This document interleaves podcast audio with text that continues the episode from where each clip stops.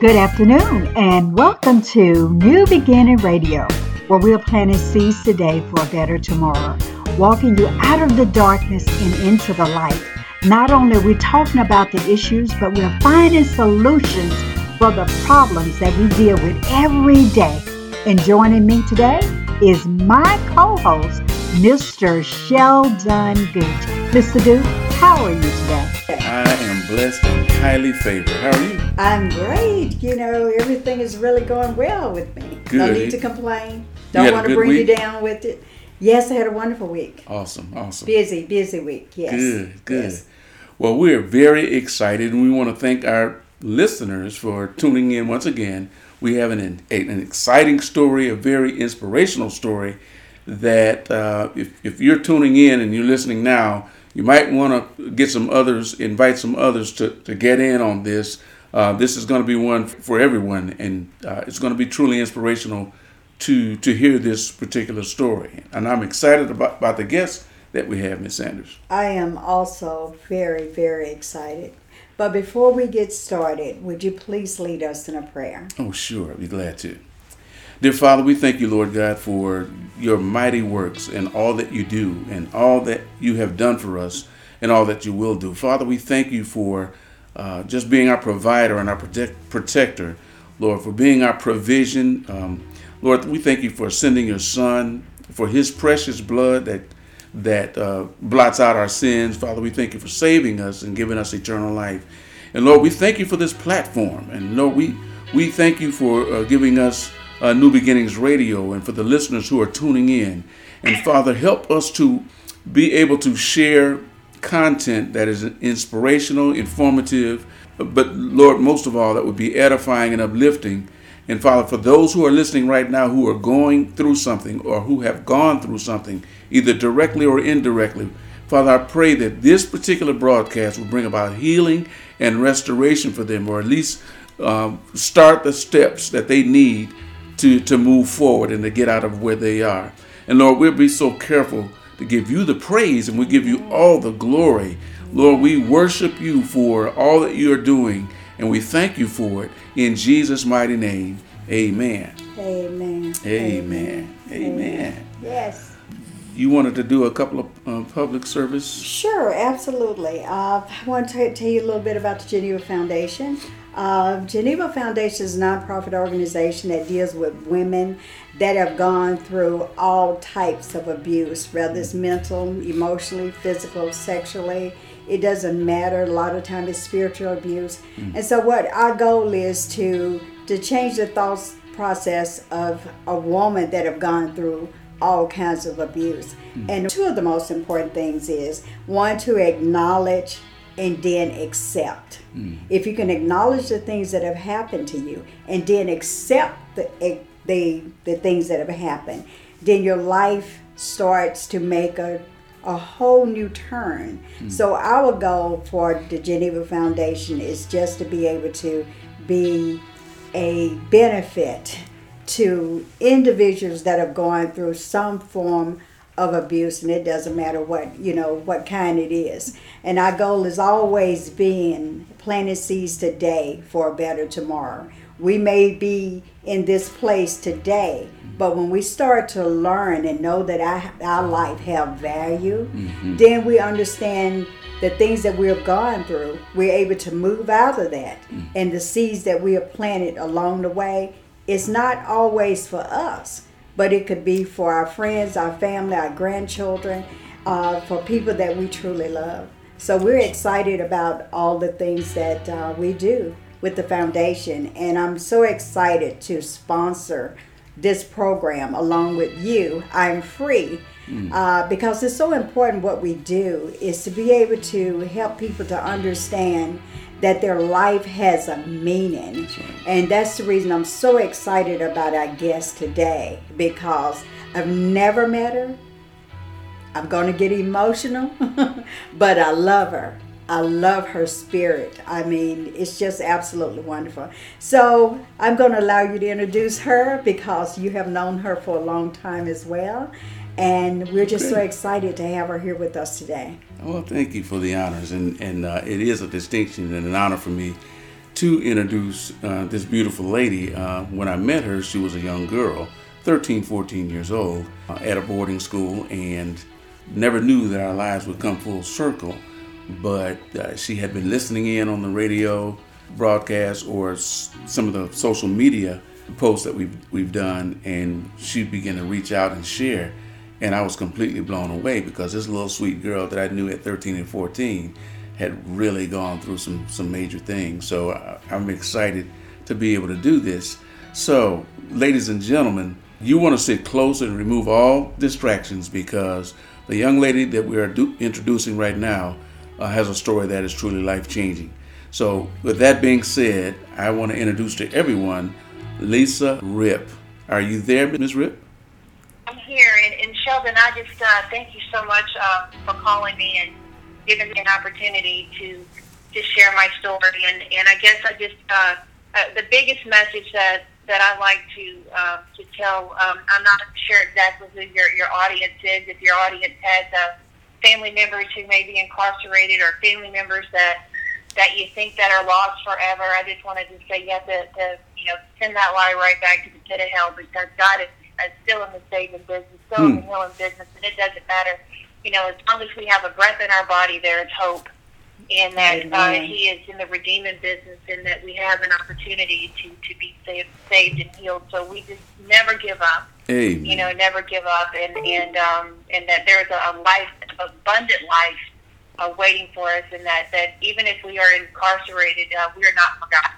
Amen. And um, and we and that, that's that's the message that I want to give uh, people who are incarcerated. That even though we might feel forgotten, um, and then people who are still in the throes of addiction, um, He is there. Even when we make our bed in hell, He Hmm. is there with us. Amen. So we're gonna. I just still just wanted to say that that um, we are never alone, and um, Well, yeah, of course, you know, you started with the word, and so I could, we'll all appreciate that. But uh, let's talk about where you're from in your early, um, where, you, where you came up, and um, let's take it the, the early years, all right. maybe all the way up until Right. French camp. Okay. Well, before I, prior to French camp, I was living in Meridian, Mississippi. My dad uh, was a car dealer, and uh, my mother um, suffered from alcoholism. And um, back then, we um, there was still a lot of stigma with um, alcoholism and addiction. And I learned from a very, very early age how to keep dysfunction inside the house. We were we were at church every time church doors were open. You would have never known that there was so much. Uh, we put the fun in dysfunctional when the when the the house doors were closed. I'm telling you, it was chaotic at home. But we were there, you know, Wednesday night, Sunday morning, Sunday night, you know, Yeah. Friday night skating at the church, First Baptist Church. But um, my mother had a terrible, terrible drinking problem, and and um, I would uh, not want to come home after school, and you know, and I was um, uh, probably not doing the right things, and and uh, I wound up would uh, be um, eventually sent to French camp. And at the time, um, I thought uh, I was being abandoned because the enemy will twist things in your ear, and you don't really see things the way they really are. Right. Sheldon, you were you saw what French camp was, and, Yes. and uh, it's one of the most amazing, wonderful places on earth. And uh, that was uh, one of the first um, rescues that God had for me in my life. And um, to be able to go to such a wonderful place and to um, learn the Word of God. And we had chapel um, two or three times a day, and, and we would sing songs, and that's when I learned Scripture Wow. um, that we'll talk we'll talk about later um, of how that scripture got down in my heart. And when I was 13 years old, is when I accepted the Lord um, as my Savior at 13. wow. And um, living there, and the Lord gave me um, other fathers and mothers um, to be my parents, and um, and that was where I spent 13, 14, 15, and 16 years old, and that's where I met you and heard you sing the Mm. very first time when you came, yes. and yes. um, a great impact on my life. That just a beautiful voice, and I was just enthralled by the way you sang, and you know, I never forgot it, even to this day. Um, Oh, thank you. sing. well, thank you. So, um, Let, let me ask, let me back you up for just a second. Now you said your family was in church every Sunday and and when the doors were open, but you didn't know the Lord until you were in French camp. right? Because it didn't. because it, it was it was I don't know. I guess it was just um. I don't know if anything really made sense. I guess it seemed like something to go do, and because it, you know, putting it all together, you know, everything that was going on at home and then going to church. I mean, something wasn't right. I mean, something wasn't clicking. You know what I mean? It just there was it, that that love and and um, I didn't really know what the father thing was supposed to be because my dad was always working and and I was lost and alone. You know uh, what I thought I was lost and alone because I certainly wasn't getting affection and I wasn't getting protection that a little girl needed. And um, I began to be um, active with boys early, early because I was um, um, a, uh, a deacon at that same church. I wasn't going to go into this, but I guess I will. Um, about nine years old, um, was messed around with with a, a deacon at that church Oh wow. Oh, um, on a Wednesday, on, on a Wednesday night, and um, Oh, that man. kind of opened up the door for me to start being promiscuous at a very, very young age. And, Wow. Um, but when I went to French camp, all that stopped. You know, of course, you know, I, I, was, I was, um, I don't know why. I mean, of course, you don't. It was very strict and everything, so you really didn't have opportunity to do that. But Right. I, I wasn't even interested in that anymore. I mean, I, you know, the Lord came in and filled that void that was there. You know, so, so from the ages of 13 to 16, all of that stopped. You know, and I came home. My I came. I went to Canada as a missionary when I was 16 for the summer. I went to Teen Missions International, and I came home my senior year to graduate from home. But when I came home, my mother's drinking was um, even worse. So um, everything that I had picked up at French camp, probably in about three months, um, I had uh, re- reverted back to um, the boys and Wow. actually started drinking with her and uh, experimenting with drugs. And um, by the time my senior year was over, uh, she had gotten uh, physically abusive. Mm. And so I left. I left um, home and went to um, El Paso, Texas, with one of my friends that I'd gone to the mission trip with, and that was uh, probably about a year that I spent um, roaming the country, doing all kinds of crazy stuff. Wow. Lisa, let me ask you: Did you ever tell anyone about uh, the deacon? Mm-mm. No. What conversation did the two of you have, or was there any conversation? Deacon, Yeah, it's a deacon that abused you on a Wednesday night. um, I, I didn't tell anybody until you know I was a grown adult. Oh wow. What conversation did the deacon have with you, or was there a conversation that was between the two of you? What he did was um, it was an oral thing. Oh what my he god. what he he wanted me to do to him. Wow. Oh my god. I was about nine years old. hmm This is the reason No. why she's asking that is because Oh my god. of her own particular story. So that's the reason why she's she's And it started out with a kiss, and then he unzipped his pants and you know did that. I was about nine years old. wow. Yeah.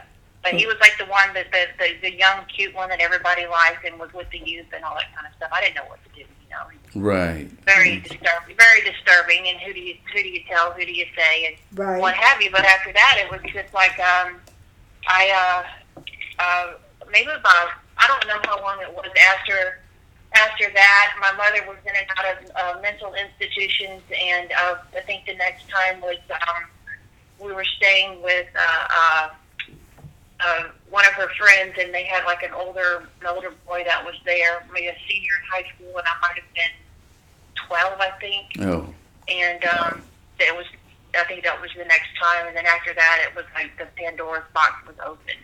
And I had found something that gave I had found something that gave me uh, uh, some kind of connection that I needed, you know, and and um, uh, I guess it was my um, I mean, I didn't. I, I never felt. I never felt like I was at that point. I didn't feel as if I was being hurt in any way. Right. You know, I know that I know I know now that, that it was was desperately wrong with these little boys that they were doing. Right. But at that time, at that time, I didn't feel like it was.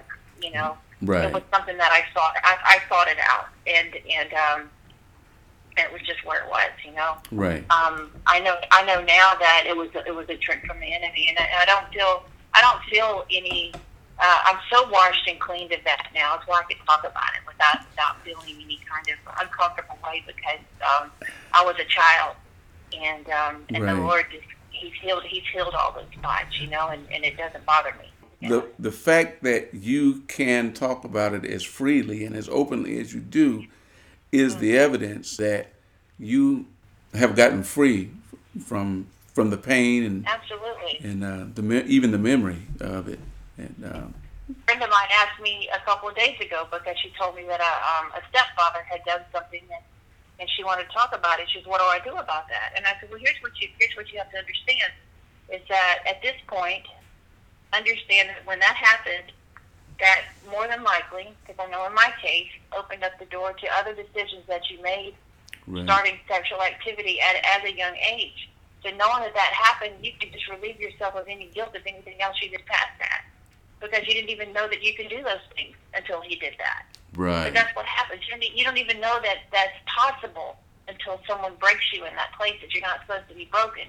Mm, You know, when an innocent child gets broke right there, you know, all of a sudden, all of the other ideas and all these things that you're not even supposed to know about. You know, that's why the enemy breaks breaks children right there, and that's why the enemy's doing this thing with the media and TV, and they're trying to teach these children all these things so young in these schools. The enemy knows what he's doing wow. are, are short circuiting these children's brains. Um, you know what they're doing. It, it's really hard to see you know what's happening, but um, and that's what happens. So you don't. There's no condemnation for those who are in Christ Jesus. None. Amen. There's none. That's It's the over with. So I can I can talk. I, I I like to gingerly talk about these things for the listener more than more than myself because I I, I honestly it, I- it, it it's it's so nothingness because it's so gone. Right. You know, Right. it, it, it, it, it truly in my heart is it's nothing there. I have absolute zero zero That's- shame. That's a all that. beautiful, a beautiful thing. Uh, you know, Yeah. uh, when when I reflect back on who I was as a criminal and an armed robber um, and a and a gunfighter with life plus sixty, and I look back at who I was, and I don't even recognize that guy. You know, I mean, I if It's not you. It's, it's not you. right, it's not Isn't me. that beautiful? Isn't that, that that's it's like Jesus justified, justified, never done it. right, That's true. absolutely, That is so You know? true. That is so true. so justified, never done it. So, so, So- so, you know that that that was that. So I, I, you know, that's all I can say. You- You're you're so okay. There's Right. no guilt. amen. You know, and, and anytime I'm, I'm gonna give you give you a little example. You know, Colleen, I'm not gonna go into deep deep with it, but you know what I talked to you on the phone Oh, absolutely. the other night that that that thing I was on. I got a I got a tweet earlier um, tonight, and it was from that other side, and it said, um, "Well, you were a, you were a trick, and you did this and you did that." And I said, "You're exactly right. I was all those things, and I and but you're you're not outing me, dear. It's all on the internet. It's all on my videos, and it's all here." But guess what? Some of the greatest women in the Bible were once hookers, so I'm in really good. I'm You in really, really good are. company. We really are. I said, I said Rahab, Mary Magdalene, and That's- me. I said we were fearless, fearless, uh, forgiven, and have a lot of faith. Amen.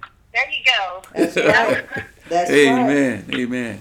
So we'll, we'll we'll get to the hooker part in a minute, though. It's all good. Fast forward a little bit, and let's All right. talk talk about the major or a major turning point in your life. We can do that. Okay, I read an article uh, about what you went through, and while you were in that journey and in the valley of that journey, love to for our listeners to be able to hear that story. I'll jump to that. Um, I, you know, I came back from, from Texas, and um, I met um, I met a man from New Orleans, and uh, I wound up moving down to New Orleans with him, and he had like this most amazing family. His mother and daddy were like Ozzie and Harriet, and I wanted that. I wanted that. Wow. And um, and and it was so normal. You know, it was just so beautiful and so normal. So I was like ready to go. You know, and I moved down. And but what I didn't know was this man was extremely abusive. And within like the first month, I had my first stroke dose. And um, Wow. he would say he he would say, uh, if you don't like it, I'll send you back to your crazy mama. And you know, one thing that you know that if you, uh, the more you love someone, the more power they have to hurt you. Absolutely. And you have to understand, I desperately loved my mother very, very much. And um, I did not love this man. You know, I didn't. And so my mother's words and her actions hurt me much deeper than his fist could ever even possibly do. So I stayed. You know, I stayed. And, and so for years, this man would beat me. And, and in the third, in the third year, I became pregnant. Um, he didn't want this child, and he, as soon as I, I found out I was pregnant, he drove me straight to Planned Parenthood to get information, and uh, I refused. And um, he, you know, he beat me in my stomach to try to strangle me, and Oh, said, man. you know, he would kill the baby and all this kind of stuff, and and so he left, and which was fine with me. So I was throughout the whole pregnancy Oh, without wow. him, and um, and then you know, for some crazy reason, I allowed him back um, in my life right right before she was born, and um, you know, we we were uh, not poor people. You know, we we were very you know, I guess upper middle class.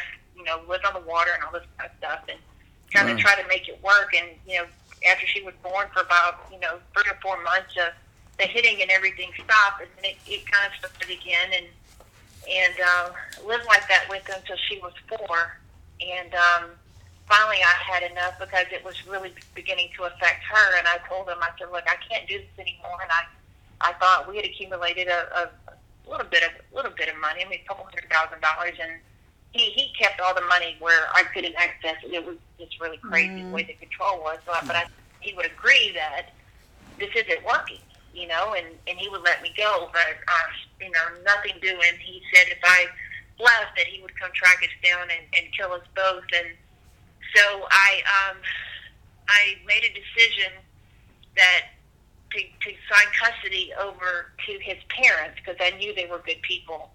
And if it would keep her safe, that's what I would do. And this child was like the reason I woke up in the morning. She was Wow. everything, everything to me. This little baby was, I mean, she was just my world. And, and, but if that's what it would take to make sure that she would be safe, then that's what I was going to do because I didn't, I couldn't, our, our bank account was and signatures and the, the savings was, and our checking account was only in his name. I had no way to even access money to get my own attorney Wow. and um, to fight this thing.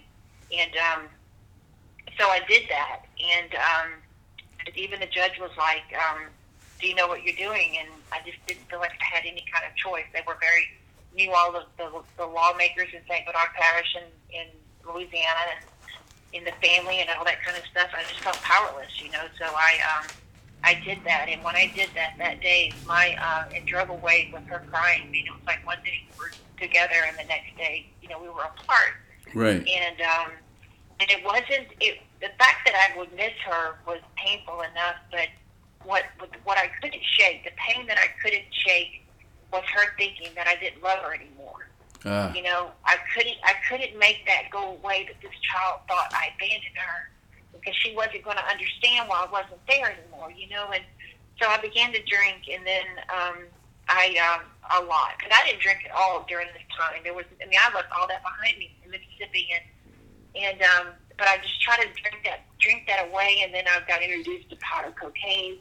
And then um, eventually, I went through the money that I had gotten from our divorce, and and um, I got introduced to crack, and um, Wow. I was uh, party. I was partying. and This is in a very fast amount of time, and then I started partying in the French Quarter, and I met a girl that said, um, "You know, you're meeting all. You know, we're out here having this fun, and everything. What if I told you that you could do this and get paid for it, like work for an escort service and stuff?" And I thought, well, why not? You know, and and I had I really just didn't give a crap about my life anymore, and Hmm. and uh, it sounded good to me if I can be doing the same thing and get drugs and get money. I mean, it was sounded like a good idea at the time. so um, I started doing that with her. But when you're smoking crack and you've got you know a thousand dollars in your pocket, you're going to go give that you know the portion to the escort service, or you're going to buy more drugs with it. Right. And so I so a couple of times I didn't bring the money back to the um, place that you're supposed to bring it.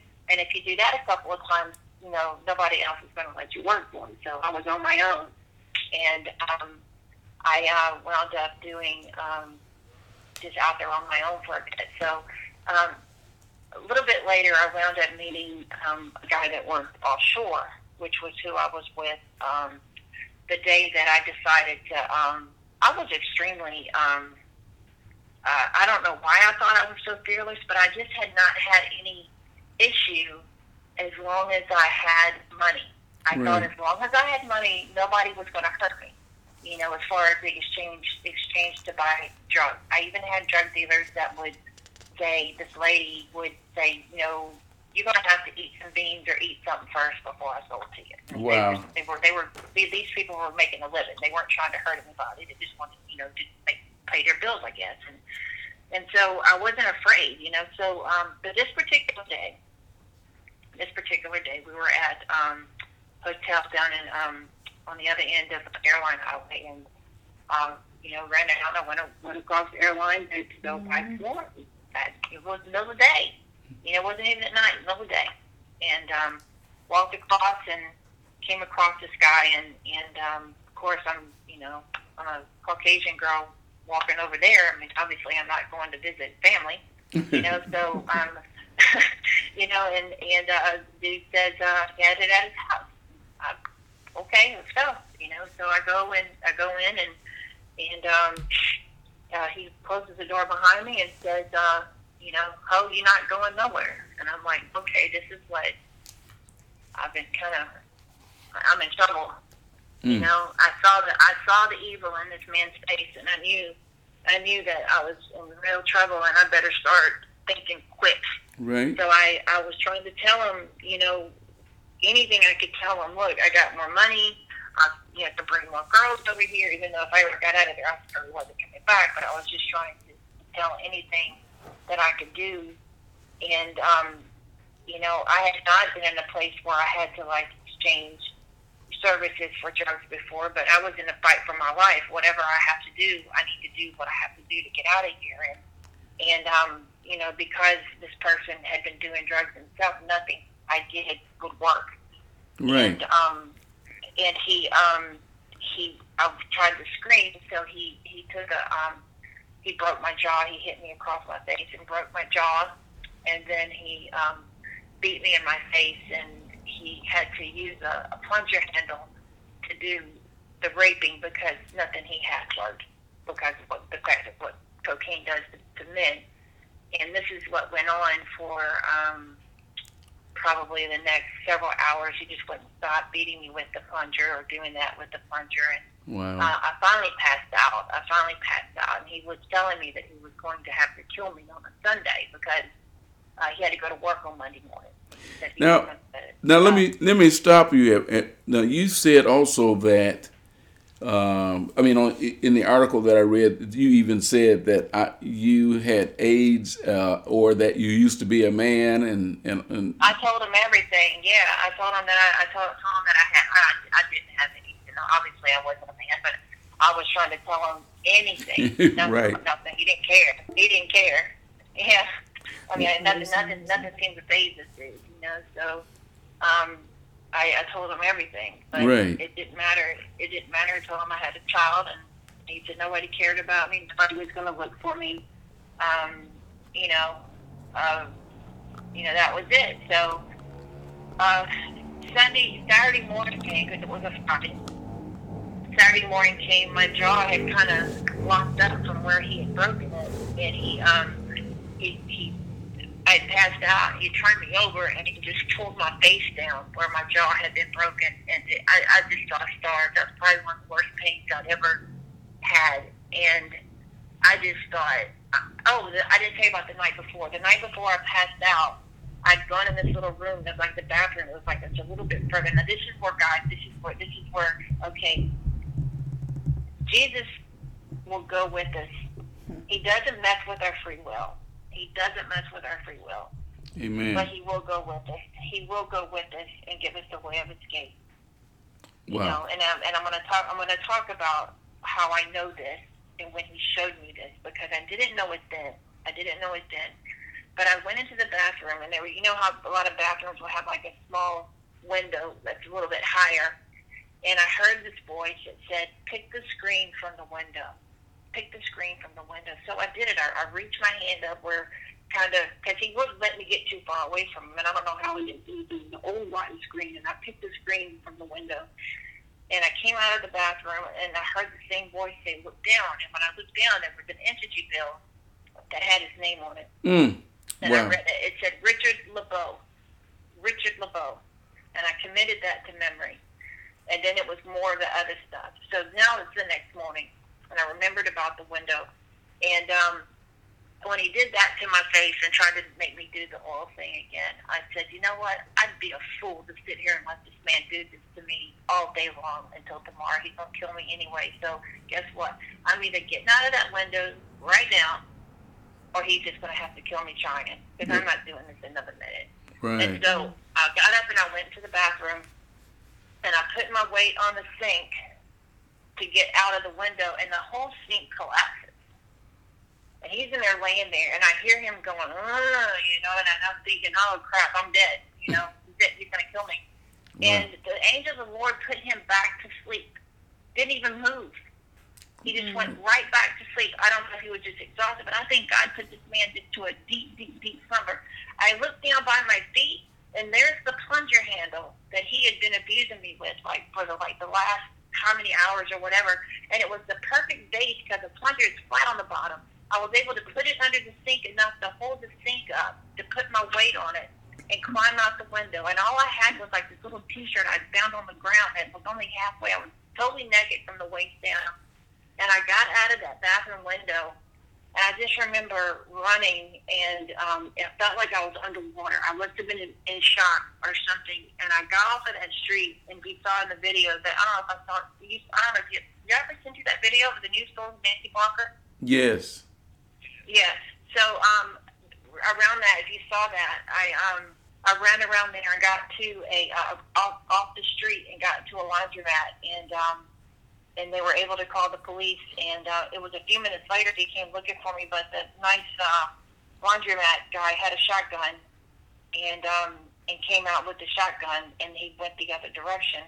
And when the police came, um, I told them as best I could speak with my mouth the way it was, that my dad said if you play in the street long enough, you're going to get hit by a car.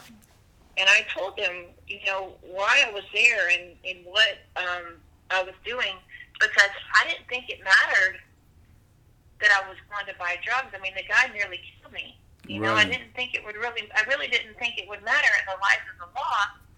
You know, I think thinking that realistically, what he did was so much worse than me going to buy, you know, twenty five dollars worth of drugs. And, but I would find out later on that that really did matter, and and and and the way that they would give me justice, it would be a long time before I would ever see justice. Um, but uh, but God still had a plan and a way of escape to rescue Amen. me. You know, I um I had uh I went went to went to the charity hospital. They did the I told what happened. They wired my jaw jaw up. I had a cranial bleed. I had stitches down there, and my back was all bruised. My hair was matted up, and um, Charity Hospital had released me back to the man that had sent me across the street in the first place, which was the last person in the world that um, I needed to be with. And he, my teeth were weren't shut, and the guy didn't want to. He think he was addicted to me, so he wouldn't call my family. And um, a couple of days later, I was out with these same people that were, you know, hookers and drug addicts and everything else, but just out with them. I certainly couldn't participate in any kind of activity, but I still wanted to get high, you know. And the drug addict, that's what drug Right. addicts do.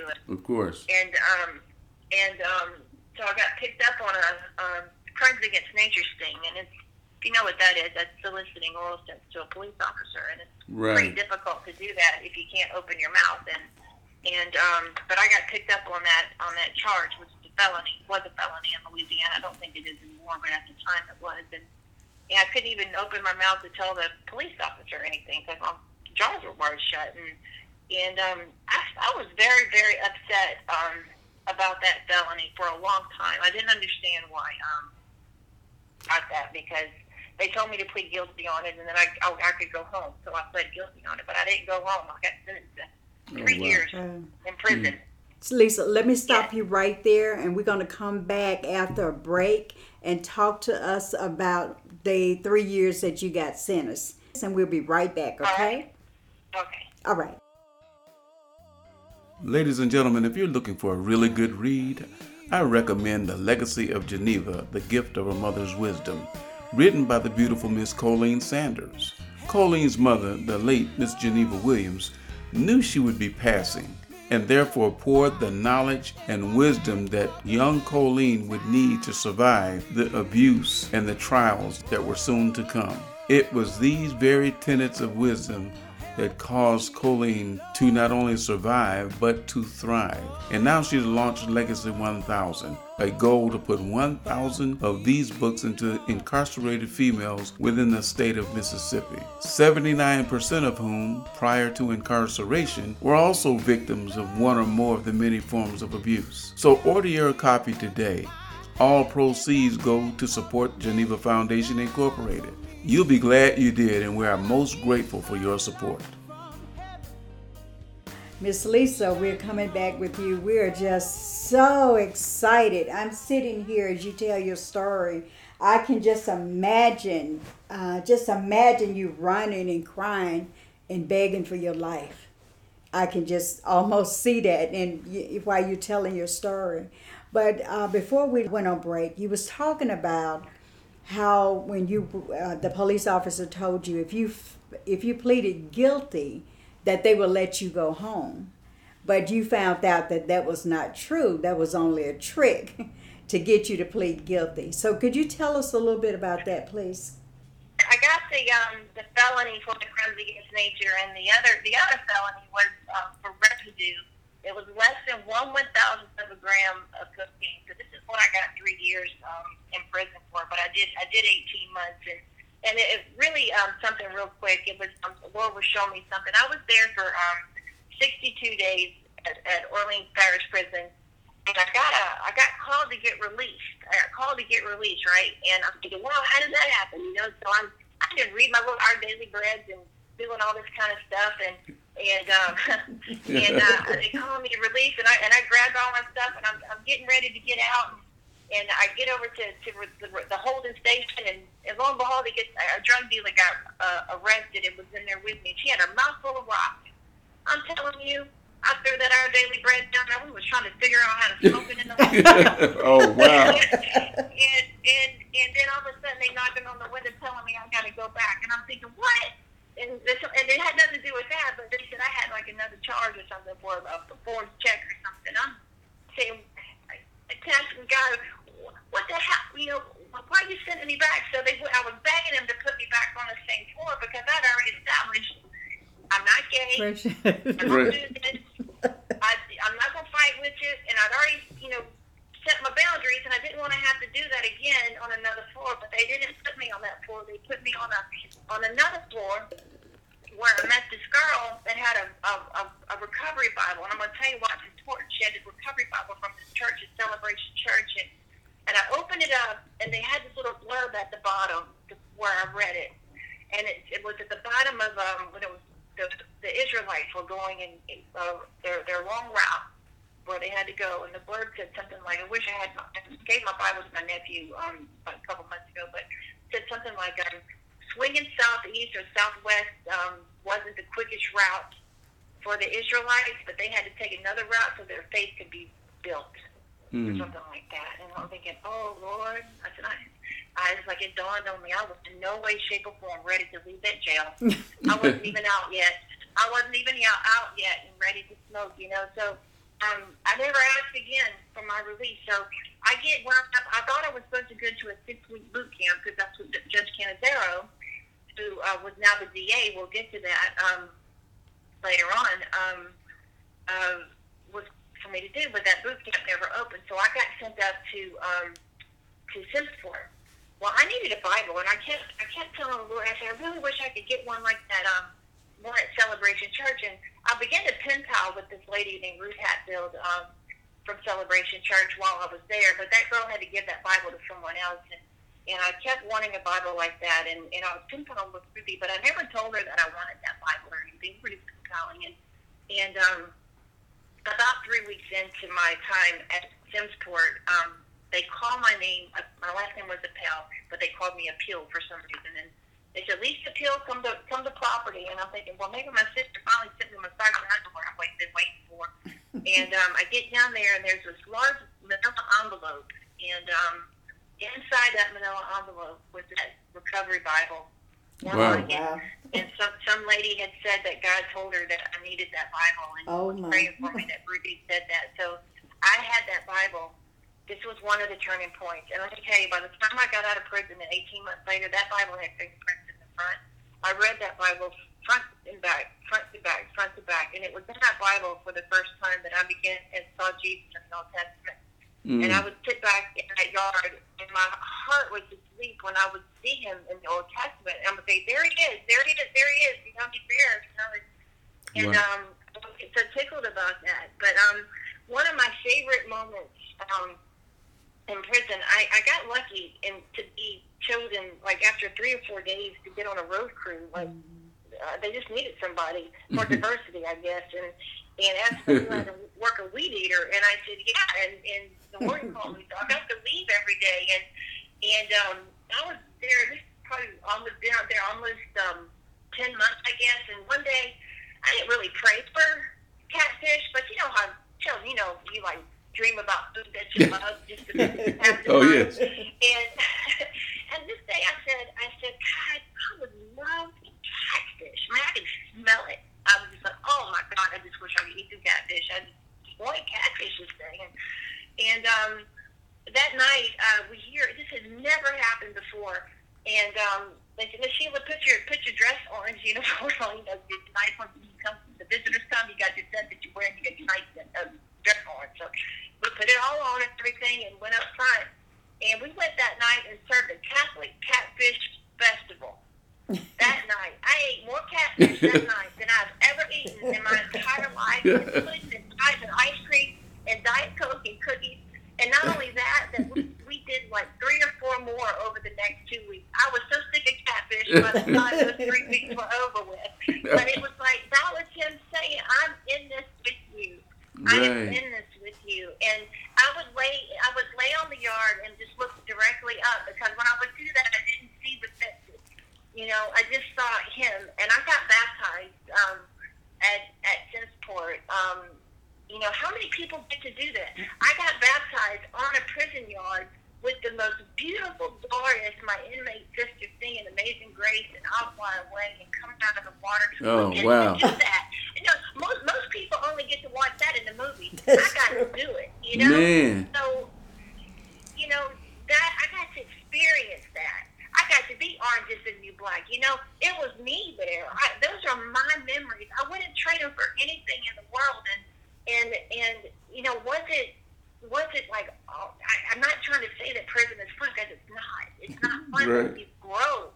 I'm telling you, you grow. And it's like my mother had passed away, and and and my dad was doing his own thing. My other family, you know, sometimes I didn't have money on the books and didn't have shampoo, didn't have anything, and I get my towel and say, God, you know what? I don't want to stink today, you know. And, and some, sure enough, somebody would have something for me, you know, to get clean with, and and it it just was the provision and having what I needed, and and um and as long as I had my Bible and I had my little batteries and I had my Christian music and stuff, I was fine. And at night, I would just Wow. say, Jesus, Jesus, Jesus. There wasn't any men, there wasn't any drugs, there wasn't any drink, there wasn't anybody around but Him.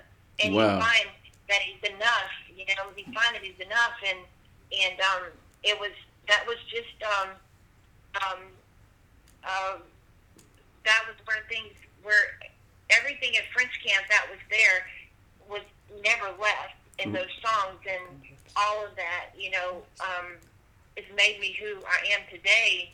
And it's been a journey. I'm telling you, it, it's been a journey. Wow. And uh, I, I I met my husband when I came out of prison. Though, so I get out. I get out, um, and I it was the people at Celebration Church that took me in, not my family. but the people that God put in my life. And Right. and um, I was I was out probably. Uh, I get out and I find out that I have to send out warning cards to the neighbors because I didn't know that that crimes against nature makes you a sex offender. Mm. That's the weirdest thing ever. Didn't Right. do it in, in the first place, but now I got to warn the neighbors. That's the first call that I make, and then the second call I call the district attorney to ask how come I never got called to testify against this rapist. And they say, well, we, we let him go after 62 days because we couldn't find the witness. And I'm saying, couldn't find the witness? I was in the building next door to your office where you put me. right. In custody. you know? And and they said, well, we didn't know, and I was thinking that's crazy. I said, well, here I am right in front of you right now, so let's let's charge him. And they said, well, we could, we can't, we've lost your file. We've lost your file in the evidence box, and so this was my the story they gave me for the next eleven years. And um, I said, this man is a killer. He is a murderer. He is a serial rapist. I'm telling you, I was not his first rodeo. I'm not the first person he Right. people who are right. who are out there on drugs that people aren't going to miss. And he's probably he probably have a lot of dead girls out there. that This guy is Mm. killing. He's Wow. killing people now. I'm telling you this, and and and so I would call and I would see him back in jail. I would I, I would I would like um, go on the inmate thing and look for him and stuff, and he would be back in jail. And I'd say, "You've got my rapist in jail right now. Why can't we charge him?" And then after Katrina, he was back in jail again, and they said, um, they said, "Well, we lost everybody's evidence files in Katrina." I said, "How do you know you lost my box in Katrina?" You said you didn't know where it was before Katrina. You know, and and Mm. they said, "Look, we're not going to do anything about this." And I was like, "Okay, Lord, I'm not calling people back. I've got a beautiful husband, beautiful daughters, and I just can't let this consume me anymore. And um, so in 2009, um, the Lord put a girl on my heart that I was in prison with, and I was just could not shake her name out of my head. I said, "Okay, okay, I'll look for her," you know. And I was, Jesus, you, I couldn't do anything else. I mean, I couldn't sweep, I couldn't vacuum, I couldn't take care of the kids. bombarded with this girl's name. You know, I said, well, right then, you know. So I sat down and I found her family member on Facebook and got her phone number. And um, she told me she was contemplating suicide that day Oh, when I found her. And it was because she got addicted to pills and alcohol, and she had two kids she was going to lose and stuff. And Wow. and so I, I, I, I got her dad to send her to my house, and I was going to get her um, sober and go to um, treatment. I found a place that would take her and her kids to Home of Hope, Hope out in Arizona. And um, that night she said, I'll never forget when you told me what happened with that man. And so that was the first night that I had booked on the internet for him in over three years. And sure enough, he was back in jail for aggravated rape, but another girl was strong enough to pop away from him. You know, and Wow. no telling how many did not, but she did. And um, this time, they had changed the way they did the inmate tracker, and they po- posted his picture had popped up, and that was the first time I'd seen his face since uh, the last time I saw his face Right. Right. and uh, it was just sickening. And and um, it was a Saturday, I remember, and there was no one to call, so I couldn't talk to anyone Monday. And I went down there, and um, the lady Mary Glass, I was talking so fast. She was like, "Slow down, slow down," and I said, "No, because I'm afraid if I do, you're going to tell me to not talk, and you're not going to listen to me." you know, and and and um, she said, I promise you. She made one phone call, and my box was where it was supposed to be for 11 years or nine years, whatever it was at that point, and no one ever looked for it. You know, but the crazy thing is, is that the judge that sent me to prison that saved my life was now the district attorney Oh, and I love this guy. I'm telling you, he's amazing, and he um had had no hesitation of filing charges and bringing him. I mean, within weeks he was uh, arraigned, Mm. and um and uh, you know, speaking of Lisa's room, um, how those were um. cr- Uh, idea for that was because while I was telling my story, like I'm telling you, uh, but giving all the details and everything, um, I, I just asked where did kids go to um, to tell their stories like this, and there wasn't any kind of special place. And I thought, well, this is really uncomfortable for me. And at that time, I was you know just turned 40, Right. and um, I said, we have to make a special place. So the DA designated a special space in his building. And said, if you can do something with it, go ahead. And I, Wow. I raised a lot of money on my own and um, put carpet. That that was wood floors, and I have the nicest floors. And that, and my room has the nicest floors in that whole giant district attorney building in New Orleans. And and we it's full of toys and widescreen TV and gaming chairs and so much stuff you couldn't fit anything else in there. It's so beautiful. And unfortunately, they use that room all day long. The child victim witness. Wow. And also, it's u- it's used for um, now kids don't have to stay at the courthouse while they're waiting to go testify. That Hmm. like it used to be that like where I had to stay, and there's a room in the back of the courthouse. The, the witnesses and and victims have to can be in the courtroom during the trial only when we testify. So Right. you're you're forced to stay in the back of the courtroom. And sometimes you're back there with the offender if they're bailed out. And sometimes Oh, you're back there with the offender's family, like I was. And, Wow. and um, it's very uncomfortable, especially if you're a child. You know, to be intimidated. So now they get to stay and hang out, and watch movies, and play games and all that until it's time for them to walk over and do their thing. So those are the those are the what that room is used for now. And That's good. and I've got two. Yeah, I did two in Mobile too. So um, that's what I've done. and that you know that keeps down the anxiety um, you know there are people who are even to, you know that's it's not fresh. They're walking around with age old offenses where they were wounded deeply and um, maybe they made an attempt early on to talk about it but were shunned or even punished for, for, for doing so. So that is really uh, read up on the lisa's room and i think that's incredible Yeah, yeah. So we've got a, a lot of trends going on in our society right now, and, and victims need to be able to come forward, and they need to be able to be believed, and and um, it, it's very important that that we have a, um, an open and honest society. That they, you know, there's a lot going on right now. I don't want to get too involved with all the stuff that I'm trying to do right now, but it's it's all good. Well, we thank you for, for, for being a crusader. A lot of people don't understand the importance of getting it out there, opening your mouths and, t- and talking about it and telling about it. Because when you don't, you enable that person. It's like you said, Boudreaux, who knows how many people he had uh, offended and hurt and, and, and, Yeah. abused and bruised and maybe even killed. You know, maybe what he was, was telling you about was just a rehearsal of what he had already done before. And so, Absolutely, absolutely. Yeah, you, you have to come forward when it happens. And here's the thing: you got to tell the truth. No, it doesn't. You got to tell the truth. You know, the reason why I won my case after 11 years mhm, is because my story never changed. I told the truth while I was there. right, You know? right, It, I didn't say, you know, I told the truth. You know, it doesn't matter. It doesn't matter. I mean, it, you have to tell the truth. If your story changes or you do all that kind of stuff, you don't be ashamed. I mean, look, I take responsibility for putting myself in a in a terrible, dangerous position. I own that, but I didn't deserve what I got. I didn't Right. deserve. Absolutely. I didn't deserve that to happen. So you you don't. You have to just tell the truth. You know, and um, always, always, always tell the truth and come forward if somebody hurts you, and don't wait. Don't Right. wait. Just go because that's how you're going to get a dangerous person, and it is it is it is our obligation to stop these people from hurting someone else. And I know that we're hurting and our pain at that time if if that happens. But you're going to have freedom because guess what happens when you are in that courtroom and that person is there Mm. and they're getting their sentence? You get your power back mm, you're in control and you get your power back. You know, when I was able to to see this man's life be taken, and and he he thought I was going away, but God made sure, God made sure that justice was served because God had restored my life.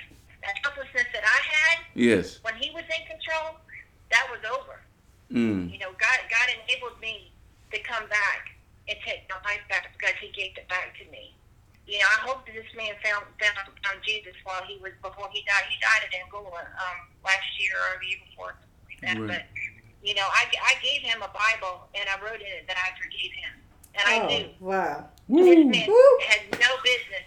He had no business being on the street anymore because he was going to continue to hurt people.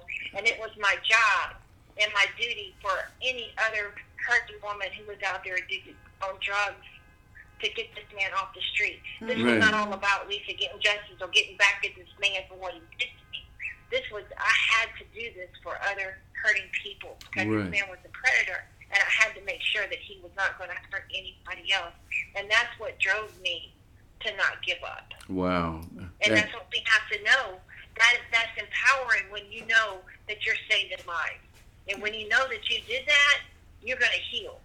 You're Absolutely. Gonna heal. So that's why you you got to come forward. And it doesn't matter if it's somebody that you know. Doesn't matter if it's a family member. You don't let anybody pressure you in not coming forward because that's how you stop this. That's how you how you know how do you want that on yourself that you know you didn't say anything and then somebody that you love, your child, your daughter, your sister, got hurt by somebody else. If it is somebody that you know Wow. you know, and then also know that God will heal those spaces. Because guess what? I don't have nightmares. I don't have. I mean, I'm healed right there. I'm Mm. empowered in that spot. Praise you the can't Lord. Break the bone in, you can't break the bone in the same spot when it gets healed. You might break it somewhere else, but it ain't gonna break in that same exact spot. that it. Wow. That, that is powerful. Well, we really praise the Lord for you and your story and, and what He's doing in your life. And I know that th- there's so much more because we have followed you on social media. And ladies and gentlemen, those of you who are listening, Lisa does not look like what she's been through. And she has worked and worked on herself. And, and uh, she's, a, she's a beautiful young lady right now. We want people to be able to get in, in touch with you. Isn't that right, Miss Sanders? Absolutely, absolutely.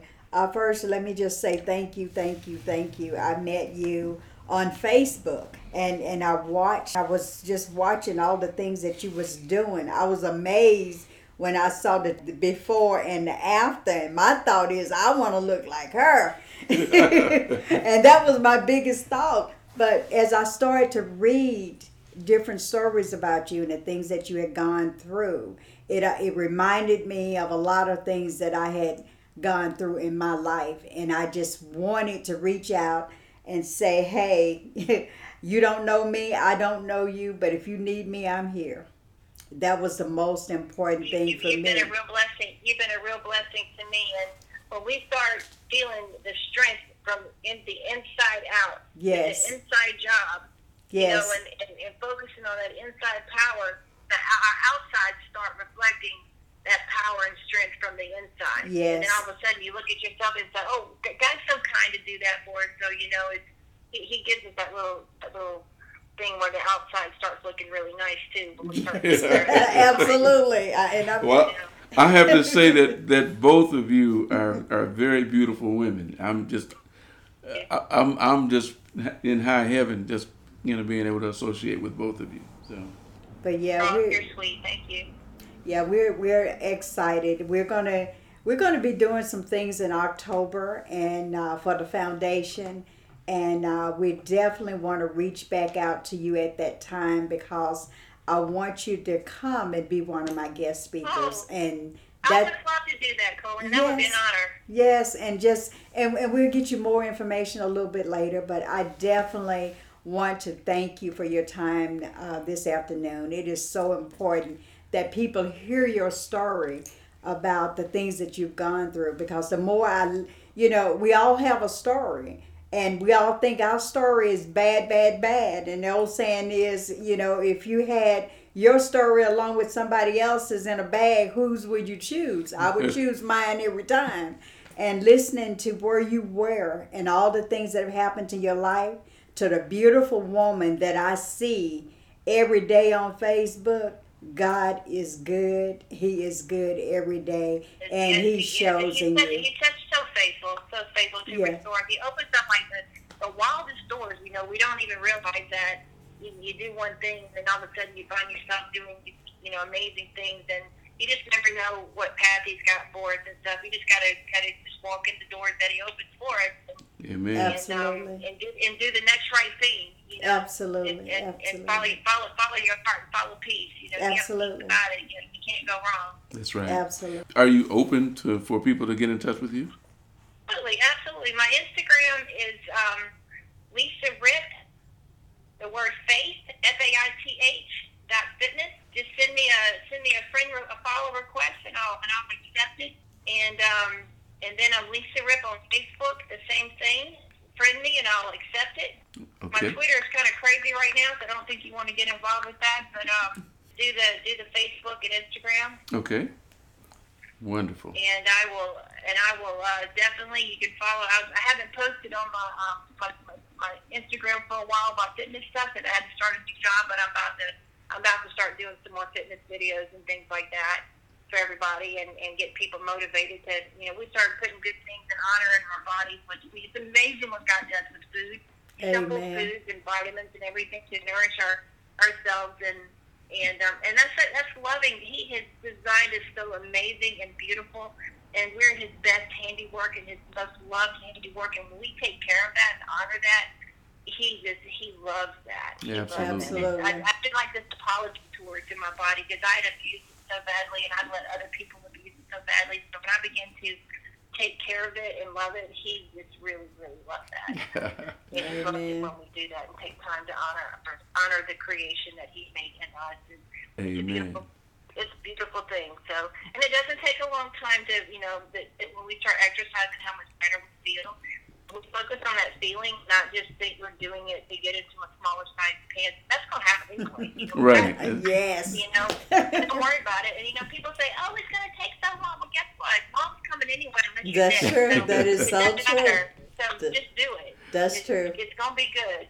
It's gonna be good. So that's to say about that. Well, we can see it paying off, and Yes. um, we Yeah. we invite our listeners to to check out your pages and your contacts, and we want to get you back. Um, we we tried to put everything into one show, but there's so much more, ladies and gentlemen, Oh, and yeah.